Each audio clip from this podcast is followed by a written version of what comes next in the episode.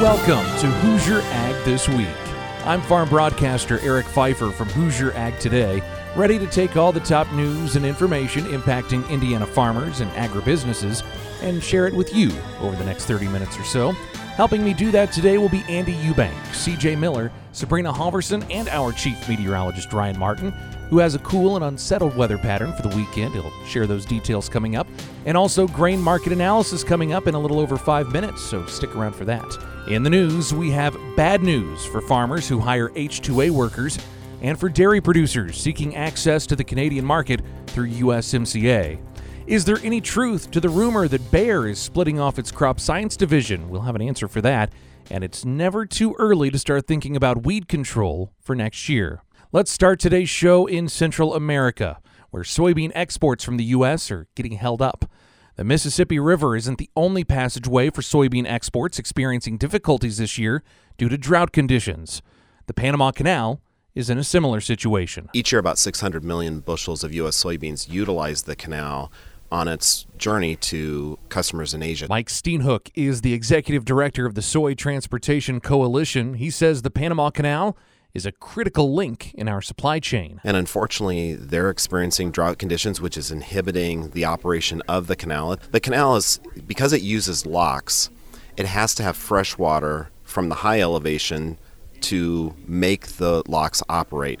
And so the fact that they have lower water at their high elevation reservoir is limiting their water depth that they're permitting for their ships for each passage, but even more consequently, they are limiting the number of transits per day, and that's causing some buildup and some queues to amass. Barges continue to move slowly through the Panama Canal and down the Mississippi River. Steenhoek says they're light loading each one about 25%. So you look at a 55,000 bushels in a single barge, and then 25% of that, that's a, that's a pretty significant uh, downshift on the capacity. And then also limiting the number of barges you can attach together because not only is the channel less deep, it's actually more narrow. So you can't get as many barges together. And that's what really drives the economics of barge transportation, those two things. So, you know, it, it clearly is having a, a detrimental impact on our exports. We'll have more on this in the coming weeks because in the coming weeks, I'll be joining the Indiana Soybean Alliance on a visit to the Panama Canal to see firsthand the issues there and report on the impact the drought is having on soybean exports. Off the top, I told you about bad news for dairy producers. Well, here it is. The U.S. lost its challenge against Canadian dairy trade practices through a USMCA dispute panel last week. Sabrina Halvorson reports now on potential next steps. U.S. dairy organizations, along with elected officials and ag leaders, are expressing disappointment over Friday's decision by the USMCA dispute panel in a challenge against Canada's dairy trade quotas. The U.S. charged that the quotas don't line up with the U.S. Mexico Canada trade agreement. Last year, a USMCA panel ruled with the U.S.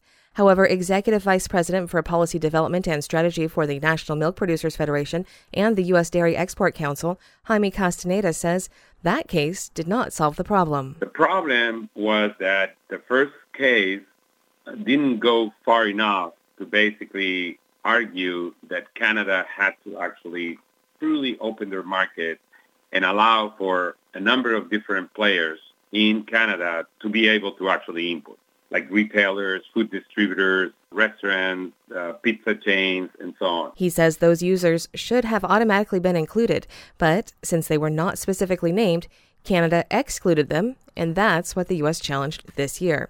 Castaneda says despite this year's decision going to Canada, there may be other steps the U.S. can take. Well, there is, there is a, a, a number of different options and I would say that I actually not I'm not in in the position right now because it it would be something that would require a lot of conversations with the U.S. government and, and lawyers and so on, so and members of Congress uh, to to determine what what the next steps are. But I, I can assure you that um, as soon as actually we know something, we can we can share with you and your audience uh, but we're going to be talking closely with the government. I'm Sabrina Halvorson. All right, Sabrina, thanks. More on this now. Speaking of conversations with the U.S. government, there's at least one senator who is calling for the U.S. to retaliate against Canada following the USMCA dispute panel decision. This decision is a huge loss for American farmers. That's Iowa Republican Chuck Grassley, who says that opening Canada's restrictive dairy market to more U.S. products was a key reason for negotiating USMCA. And I think we had 89 senators vote for the USMCA, and it was because of its potential to expand dairy market access to Canada.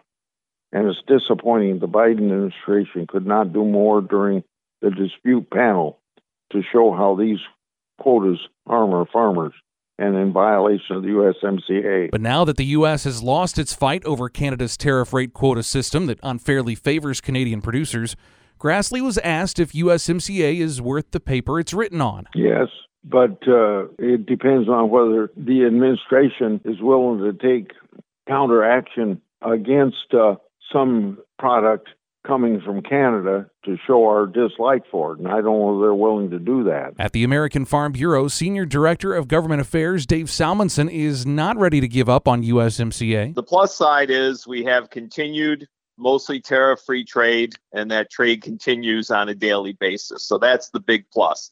But along with trade, you get trade problems, and we've got uh, this problem with dairy. Salmonsen adds that USMCA has a built in review mechanism that calls for a refresh in 2026 when he expects the U.S. dairy industry to again raise the Canadian quota issue. Meanwhile, there's another issue for a USMCA dispute panel to consider between the U.S. and Mexico. They could rule late next year on the U.S. case against Mexico's decree against GMO yellow corn, which Salmonsen says was put off while Mexico looks for alternatives. Ryan Martin's Indiana Farm Forecast coming up in just moments here on Hoosier Ag This Week, and more farm news, including two Indiana co ops that are looking to merge. But right now, it's time to take a look at the grain markets, and for that, I welcome in Andy Eubank. Thank you, Eric. It was a mixed day of trade on Friday and mixed throughout the week as well. Settlements on the way. We begin with market analysis. I checked in in the middle of the trading day with Brian Basting for that. Brian with Advance Trading. South American weather, Brian, continues to be an issue, and it looks like some rains will hit some areas that need it in center west Brazil. So the bean market on Friday, yet again lower, and it's been a mostly lower week throughout for soybean futures. Talk about what you see there. Yeah, it is a weather market, Andy, as we enter this first part of December here. Um, we were looking at a year we haven't seen for quite a while here where there is some legitimate concerns in Brazil. Too much rain in the south, uh, not enough rain in some areas of the north. I don't want to give your listeners the impression it's a catastrophic situation. It is not at this point, but it is enough to keep the market on edge um, in the context of world uh, tight stock situation and so forth. So, weather market, uh, a lot of those beans, Andy, in the north are in the pod set, pod fill stage. Uh, some very, very, very early harvest is taking place, but far and away the next three weeks in Mato Grosso, for example, will be pod set, pod fill. Your listeners know how important that is in August in the Midwest, and that's where they are there. And they'll stretch that into January for the uh, central and the south, more so the, the southern states. So, uh, but yeah, weather market, um, more rain, as you said in the forecast here. Um, and we'll see we'll see going forward what that looks like. And those forecasts do change, and there are also some disagreements day to day on the forecast. Is that correct? And is that really affecting the market reaction? Yeah, you summarized that well. All of us kind of have to dust off our memories here and recall what we went through this summer back there in June in the Midwest, how dry it got, and how how volatile the market got. It does provide opportunities. You know, weather markets can provide really good opportunities from a producer side. Brian Basting, economist at Advance Trading. His number is 309 664 2314. Settlements from Friday trade up 2 cents. March corn 484 and 3 quarters and May 496 and 3 quarters up a penny and 3 quarters. In beans, January 1325, a loss of 17 and three quarters, and March down 16 and three quarters, going to 1345 and a half. Over a nickel bounce on the December wheat contract, March wheat 602 and three quarters, up four and three quarters. February live cattle 169.12, down two dollars and seventy cents, and February lean hogs $70.10, going 137 lower. There's much more still to come. I'm Andy Eubank. This is Hoosier Ag This Week. For many of you here in Indiana, agriculture is your life's work and legacy. I'm Bruce Kettler, President and CEO of the Agribusiness Council of Indiana. Throughout my career, I've been immersed in Indiana agriculture and appreciate the role that ACI plays on behalf of Indiana agribusinesses. ACI is the proactive voice for agribusiness, and we invite you to join us in our mission. Visit our website, inagribiz.org, to get your membership started today. The Agribusiness Council of Indiana, strengthening and connecting Indiana agribusiness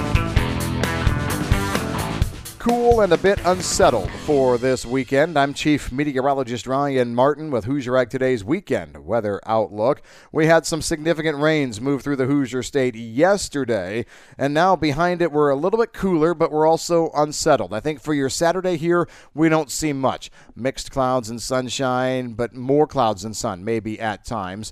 Tomorrow, yeah, I think moisture is coming back. Actually, we could see a moisture pop up overnight tonight through tomorrow. See an additional few hundreds to few tenths with coverage around 50 to 60 percent of the Hoosier state. So not as solid of moisture as what we just got done with yesterday, but still not drying at all. If you still have some corn in the field, that's something that you need to pay attention to. Next week is going to be quite the roller coaster ride. You've heard us talk about well above normal temperatures already, um, but they're coming. Before they get here, we're going to have to deal with some cool temperatures to start the week. Monday, Tuesday, and I think even Wednesday, we're going to be a little bit on the cool side. Now, Monday, mixed clouds and sun is what we can expect. I won't rule out some hit and miss scattered moisture, more in central and southern Indiana than the north, but let's not split hairs too much. It's just one of those days, kind of unsettled. Tuesday, got an upper level low trying to track very quickly through the upper Midwest and Great Lakes will feel the effects of that in the form of cloud cover and maybe a few spits or sprinkles, but nothing, again, super well organized. And you may end up with more lake enhancement than anything else late Tuesday into early Wednesday. Strong north flow is in here for most of Wednesday. That keeps us chilly, but once we get on the back side of that circulation, what's happening? Well, we see winds turn to the south, and that's going to dramatically warm us for Thursday, Friday, and on through the weekend. Temperatures 15 to maybe 20 degrees above normal for this time of year. Very impressive warmth here, and all that happens on a dry note.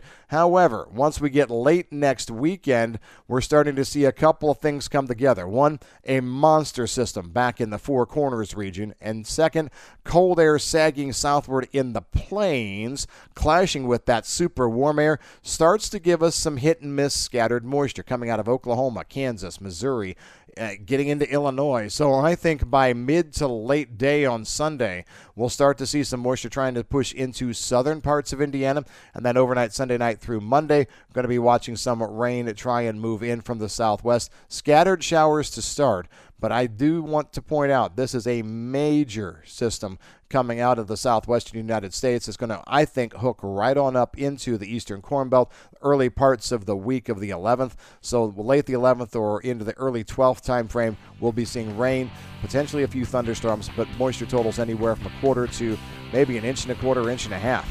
I'm meteorologist Ryan Martin.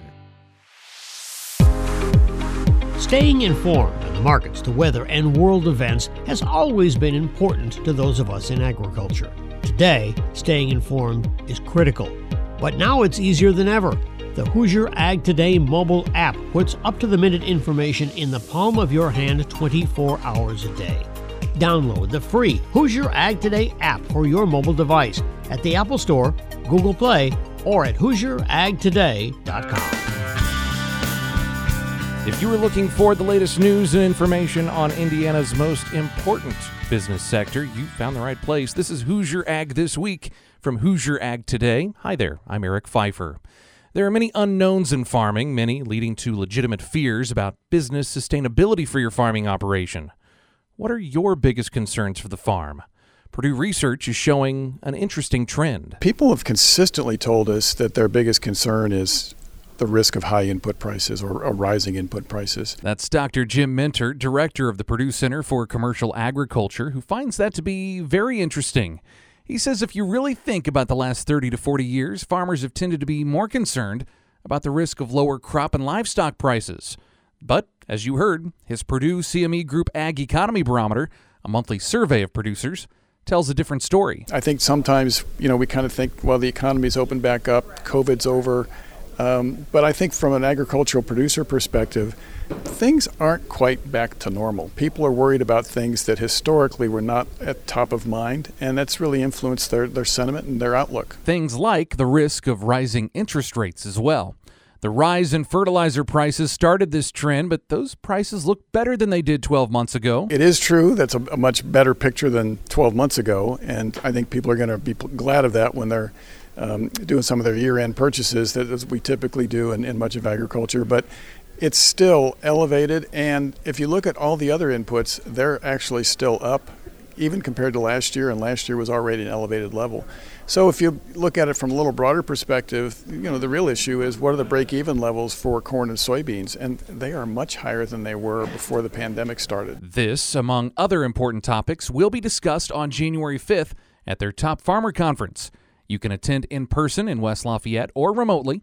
Details on how to get registered can be found at HoosierAgToday.com. Since we're on this topic of the ag economy, let's stay there for a moment. Now, USDA has been telling us for months now that farm income for 2023 will be lower than 2022, but just how bad will it be?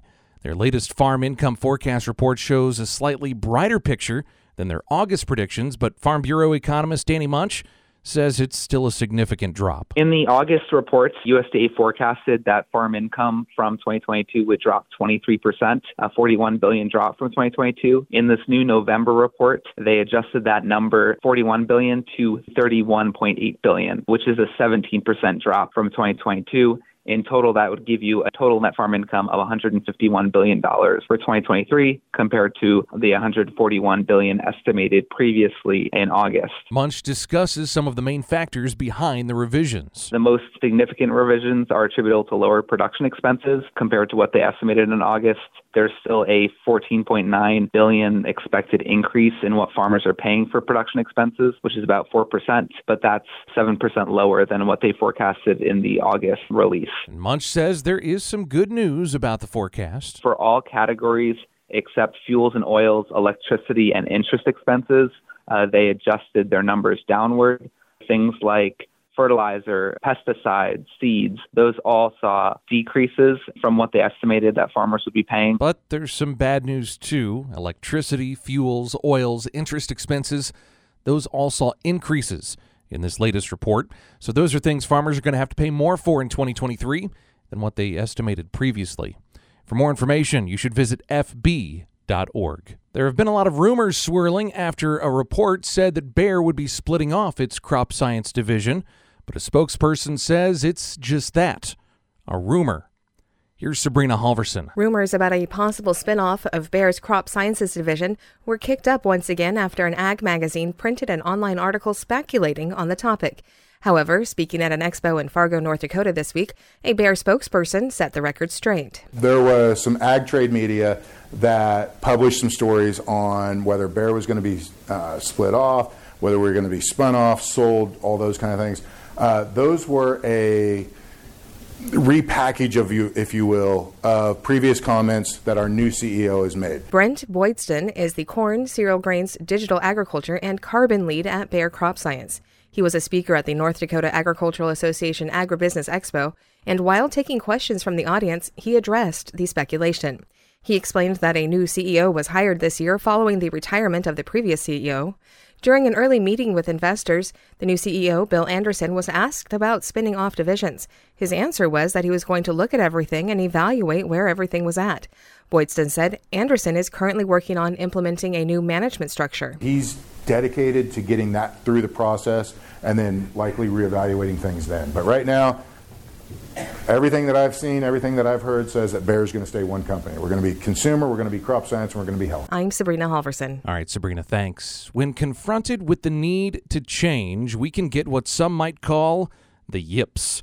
But Andy Eubank is here to detail a change that farmers should be receptive to. Andy? If you have worked this year and in the past with specialty hybrids or Stewart seeds and you liked the seed and your rep, even with changes next year as those brands move to the channel umbrella, you can continue the existing relationship. Chris Smith is area business manager at Channel. If there was a specialty dealer or a Stewart dealer that wants to continue into this new channel brand, and we're encouraging them, we, we want them to continue, uh, those customers are going to continue to be able to buy from that, that person. Uh, same deal with their uh, field sales representative that, that covers those, uh, those dealers or legacy seedsmen. We are keeping all those relationships intact. So we're not rearranging territories or anything like that. Uh, you know, that's that's our intention anyway across the countryside. So if they had somebody they really enjoy working with, that's going to continue into 24 and beyond. Earlier this year, Channel announced they'll be taking their 10 regional brands and the legacy Channel brand to form the new Channel with 11 combined brands. It means more products in the portfolio, and they're also adding more technical agronomists out in the field. We know as this thing goes along and we add more of these products, the need to have that expertise of placing those products and you know understanding the different environments is going to be needed as well. So we're adding more technical agronomists. That's also going to free up our uh, seed dealers from a specialty Stewart legacy channel standpoint to be out there even more as, as well and providing that that expertise. Smith says farmers will benefit from having even better products to consider for their field. We always get you know complimented on our products from either side of those brands, but we're going to bring those together and have an even better portfolio, deeper portfolio that is specific to their area uh, going forward. Across the Midwest in 2023, Smith says their products performed well, often providing outstanding yields in the many areas that missed rains when they were needed most. I'm Andy Eubank. Thank you, Andy. And some other big news impacting Indiana farmers this week. Indiana based farmer owned cooperatives, Co Alliance, and Ceres Solutions announced on Wednesday an agreement to pursue a merger. The co op spent the past three months in a due diligence period to better understand the potential synergies of a combined organization, and after reviewing that, the boards of directors of both co ops have unanimously approved a member vote for the merger. Read more on this and find other farm news at HoosierAgToday.com. More Hoosier Ag this week coming up next. Every farm needs a good set of hand tools. Well, here's one that's free and one you'll find yourself reaching for several times a day. The new Hoosier Ag Today mobile app with markets, weather, and breaking farm news, along with the daily Hoosier Ag Today podcast on your mobile device 24 7. Download the Hoosier Ag Today mobile app from the Apple Store or Google Play. The Hoosier Ag Today mobile app. Add it to your toolbox today. Welcome back. Thanks for joining us on Hoosier Ag This Week. I'm Eric Pfeiffer from Hoosier Ag Today. USDA released its farm labor survey last month, and the news isn't good for agriculture. Farmers who hire H2A laborers next year will be paying higher wages, and in some cases, the increase is quite large. Veronica Nigh, senior economist with Farm Bureau, talks about the increasing costs of farm labor. USDA's farm labor survey told us that wage rates across the United States in all states and all regions increased in 2023. The Farm Labor Survey tells us that in 2024, farmers in 13 states will pay more than a dollar more per hour to their H2A employees than they did this year. Farmers in 31 states will pay between 50 cents and a dollar more. Only in six states is the increase for next year less than 50 cents. She explains why this is a very important survey for production agriculture. USDA's Farm Labor Survey is utilized by the Department of Labor to establish the adverse effect wage rates that growers must pay H2A workers through the temporary visa program. So these wage rates are really make or break for farmers as to whether or not the wage rates they pay out through the H2A program are going to be viable for their business. The survey breaks the information down by region. Indiana is in the Corn Belt 1 region with Illinois and Ohio. The gross wage rate for our region increased $1.04 to $18.91 per hour. Well, it's never too early to start thinking about weed control for next year. Ron Geis, market development specialist for Corteva, continues to encourage a program approach for farmers. Let's start with something down at planting time, near planting time, and then come back with something post emerge. That way, if Mother Nature throws us a curve and one of those two doesn't quite work up to par, the two of them help complement each other. Geis gives his recommendation for a program approach for corn growers. We like to start with a good foundation of Resicore or Keystone or Sure Start, and then follow that post emerge. And we're kind of excited with a new product that we introduced, Kyro, K Y R O, and it brings a unique combination of three active ingredients that we that you can't find together, providing weed control for 65 weeds and grasses. And Geis says it's a similar approach with soybeans, starting with that good foundation. In your area, we would offer a lot of Trivence and Sonic as that pre-plant application. And then, of course, we're pretty excited because over half of the soybeans in the U.S. are now Enlist enabled. So when we come back post emerge, we'd have Enlist as a foundation for that post application. Geis did tease a new residual herbicide to put with the Enlist that's still waiting EPA approval. He says it won't be available for fields this coming year, but he encourages you to keep an eye out for Enversa herbicide in their demo plots and ask about it for 2025. Since the Poet Bioprocessing Facility in Putnam County reopened last September, the company says it's been a win, not just for themselves, but for Indiana farmers and the state's ethanol industry. CJ Miller reports. Recently, we put about $30 million into that plant, providing a market for about 34 million bushels of corn in that area, 50 full time jobs, producing over 100 million gallons of, of bioethanol. And that's Doug Berven, Vice President of Corporate Affairs for Poet. The facility in Cloverdale was acquired by Poet in 2010 but was idled in 2019 due to a tightening of federal regulations. But the loosening of those regulations a year and a half ago led Poet to reopen the Cloverdale plant. And I think it's a testament to how we see the future right? We wouldn't be spending this kind of money if we didn't think the, the future was really, really bright. So we're excited about opening that plant it's bringing a market that farmers there I think will appreciate. Another significant role in Poet's decision to reopen the Cloverdale facility has been strong support from Indiana lawmakers for E15, a 15% bioethanol blend. Today, just about every gallon of gasoline in the country has 10% ethanol in it. We want that to be 15% ethanol. And then we want to go higher. And that's very possible because yields are increasing all the time. There's a surplus of grain out there, and that's why you've seen prices coming down a little bit. And so we think it's really important to increase our markets for grain, not only in the United States, but around the world.